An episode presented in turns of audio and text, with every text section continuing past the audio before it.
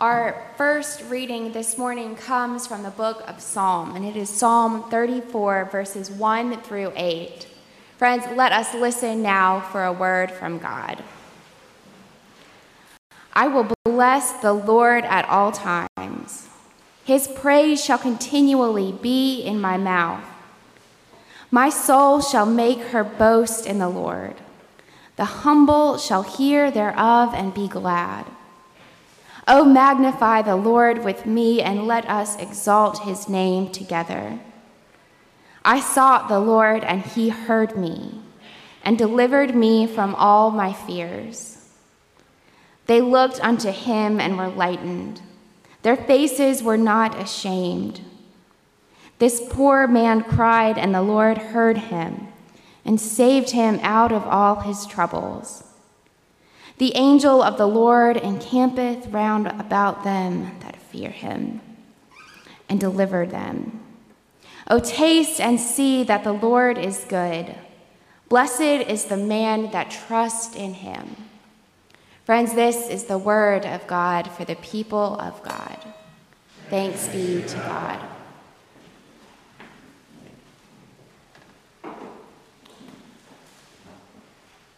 Second reading today comes from the book of Ephesians, chapter 4, beginning with verse 25. Let us continue listening now for a word from God.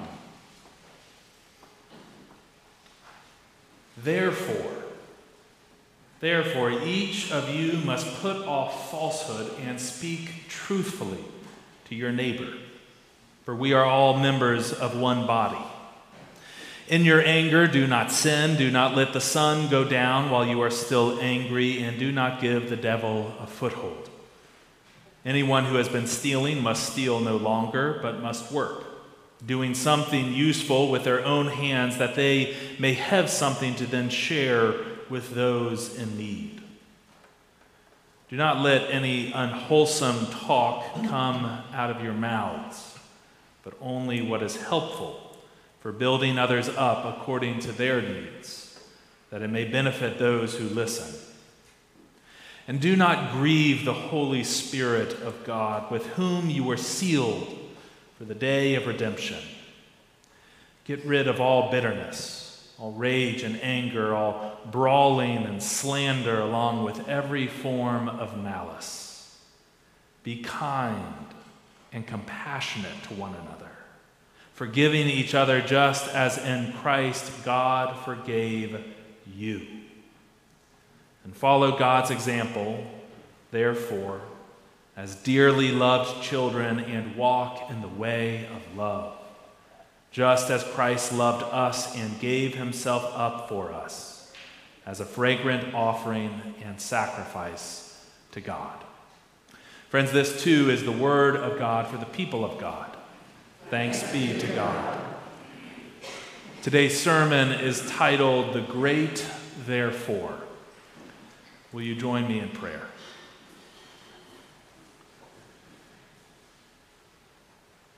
Good and gracious God, send your Spirit once more, that the song of your love would fill our hearts, would fill our minds, would fill our very souls until they overflow. Indeed, O oh God, we pray that through your Spirit, the words of my mouth and the meditations of all of our hearts gathered here in your sight would be pleasing and glorifying to you. For you and you alone are our rock and our Redeemer. Amen. You know, I, um, I don't know if Will Campbell liked bluegrass music. Y'all know Will Campbell?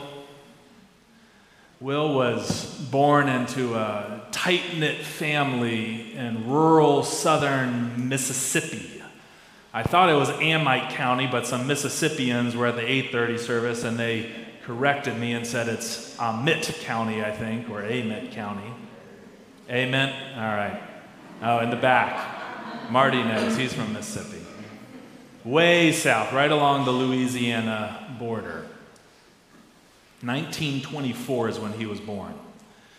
Father was a farmer, grew up going to a small country church where the Pew Bibles were still emblazoned with the KKK logo, if you can believe it. He was ordained at the age of 17 in the Baptist tradition. And somewhat paradoxically, given his time and place and history, he went on to become this major player in the civil rights movement. First, as the director of religious life at the Ole Miss, University of Mississippi, his first week on the job was the first week of integration at Ole Miss. And then later, through the 1960s, he was a field officer in Nashville for the National Council of Churches. And he writes in his autobiography, Brother to a Dragonfly, an incredible book. He writes about how the entire trajectory of his life was really set into motion on the day he was baptized as a young boy in the East Fork River. His parents, they bought him a new suit out of the Sears and Roebuck catalog, and Will and his older brother Joe, a self described youthful skeptic, went down to the riverbanks that day. And as Joe, in particular, watched as person after person was immersed and baptized there in the water of the river, his sense of alarm grew until he slid down the muddy bank and he grabbed Will by the shoulders and he said, Will, dear God, don't let them do this to you. Will, a man could be killed doing this. Will Campbell later reflected that, you know, it took me 30 years, took me 30 years to realize that that, that was precisely the point. You know, anytime I lead a Bible study, I often find myself stopping and pointing out whenever we come across the word therefore. You all notice the first word of our reading from Ephesians today is what? Therefore.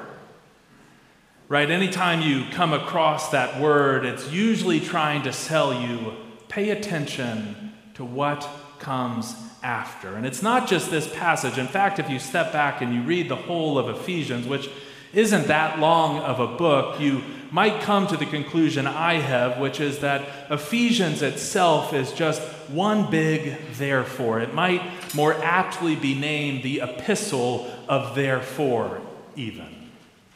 Because the audience that this letter is being addressed to are people who have come from this predominantly pagan culture and background. These are not people who have ever heard much about this Yahweh, the God of the Jewish faith, the God of our faith. They're brand new to the Christian life. And so the author of Ephesians is trying to explain to them how, in the life and the death and the resurrection of Jesus, something tectonic has happened. Something has shifted in world history. Something has shifted in the history of their lives because now they they have all suddenly been included into God's family. And so the author here, he wants them to begin to think about, to reflect on what that shift means for their lives. How this new reality in the wake of the life and ministry and death and resurrection of Jesus, how that should now be reflected in their present conduct. I don't know what the Pew Bibles label this section as, but in my study Bible, the section that these verses are housed in is simply labeled the new life. The author here wants the audience, wants all of us to reflect on what our lives should be like. How our lives, it might be better said, are made new in the reality of Jesus Christ. You know, I read an interview once with Jimmy Carter in the Christian Century where the question was posed to him if you had one last Sunday school to teach.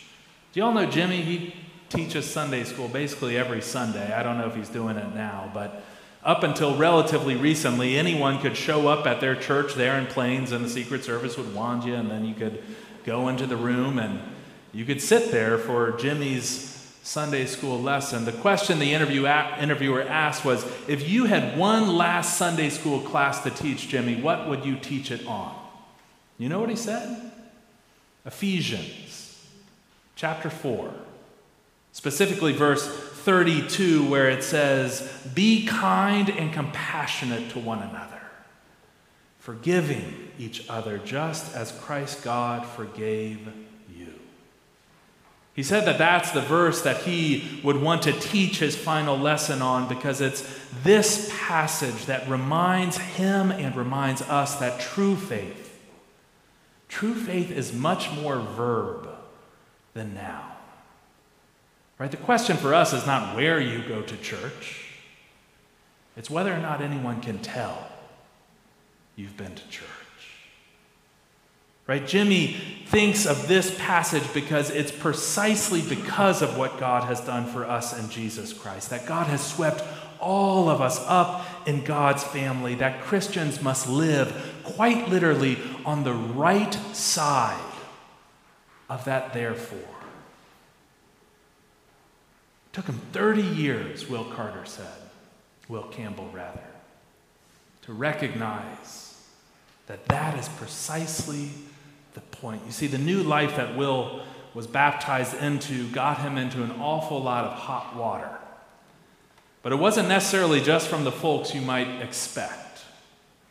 Early in his life, there on the campus of Ole Miss, and then with the National Council of Churches, a lot of the hate came towards him from people who just couldn't wrap their mind around people of different backgrounds and races doing much of anything together.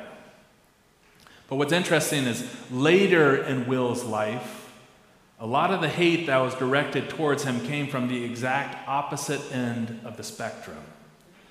Will Campbell, later in his years, he began to befriend active members of the KKK and minister to them. He even went and visited James Earl Ray in federal prison. You see, he took the therefore quite literally. Namely, for Will Campbell, if the gospel is true, if what we're talking about here every week, if it's true, if God's love is really actually big enough to include even Him, ask me afterwards what Will Campbell's definition of a Christian is in 10 words or less. There's younger ears here, so I won't say it now. But it makes the point that if God's love is big enough to even include the likes of Him, then how could he possibly live a life that demonizes or excludes anyone? Didn't necessarily mean that he condoned every belief, but by God, he loved every person. See, friends, Jesus Christ is the great therefore, both of our world, but also of our lives. On the left side of that, therefore, are all the things we're called to leave behind, all of those adjectives sprinkled throughout this reading falsehood, anger, unwholesome talk, bitterness, malice. But on the other side of that, therefore, there's only one way to live to walk in the way of love. So the question, of course, for us becomes Does your life, does our life, our church, our community here together, does it reflect which side of the therefore we live on? Right? Can people tell that we are followers of the way and the way that we treat others? Can people tell which side of the therefore we live on based on how we direct our time and our talent and our monies? You know, Bob Brearley always loved to say, you can tell a lot about a person's priorities by just flipping through their checkbook. I guess the more contemporary version of that would be scrolling through someone's online banking, right? Can people tell which side of the therefore we live on based on the way that we divvy up the hours, the precious hours of our each day? Listen, I don't know if you enjoy bluegrass music. Some of you may have stumbled in here today, saw the instruments, and thought, oh God, why me? I always think of Aaron's grandmother anytime she would get in the car with us and I would have bluegrass on because I love bluegrass. She would say, Oh Lord, what is this twang? right? I don't know if you enjoy bluegrass music, and frankly, I don't really care. but what I hope and what I pray is that today you might leave with a little of the gospel ringing in your ears. The gospel that Will Campbell heard and, and, felt there in the waters of the East Fork River. The gospel that invites all of us to practice a faith that is much more verb than it is now. The gospel that quite literally invites us into an entirely new life. Because at the end of the day, at the end of the day, to live a life that exists on the right side of God's great therefore is precisely the point.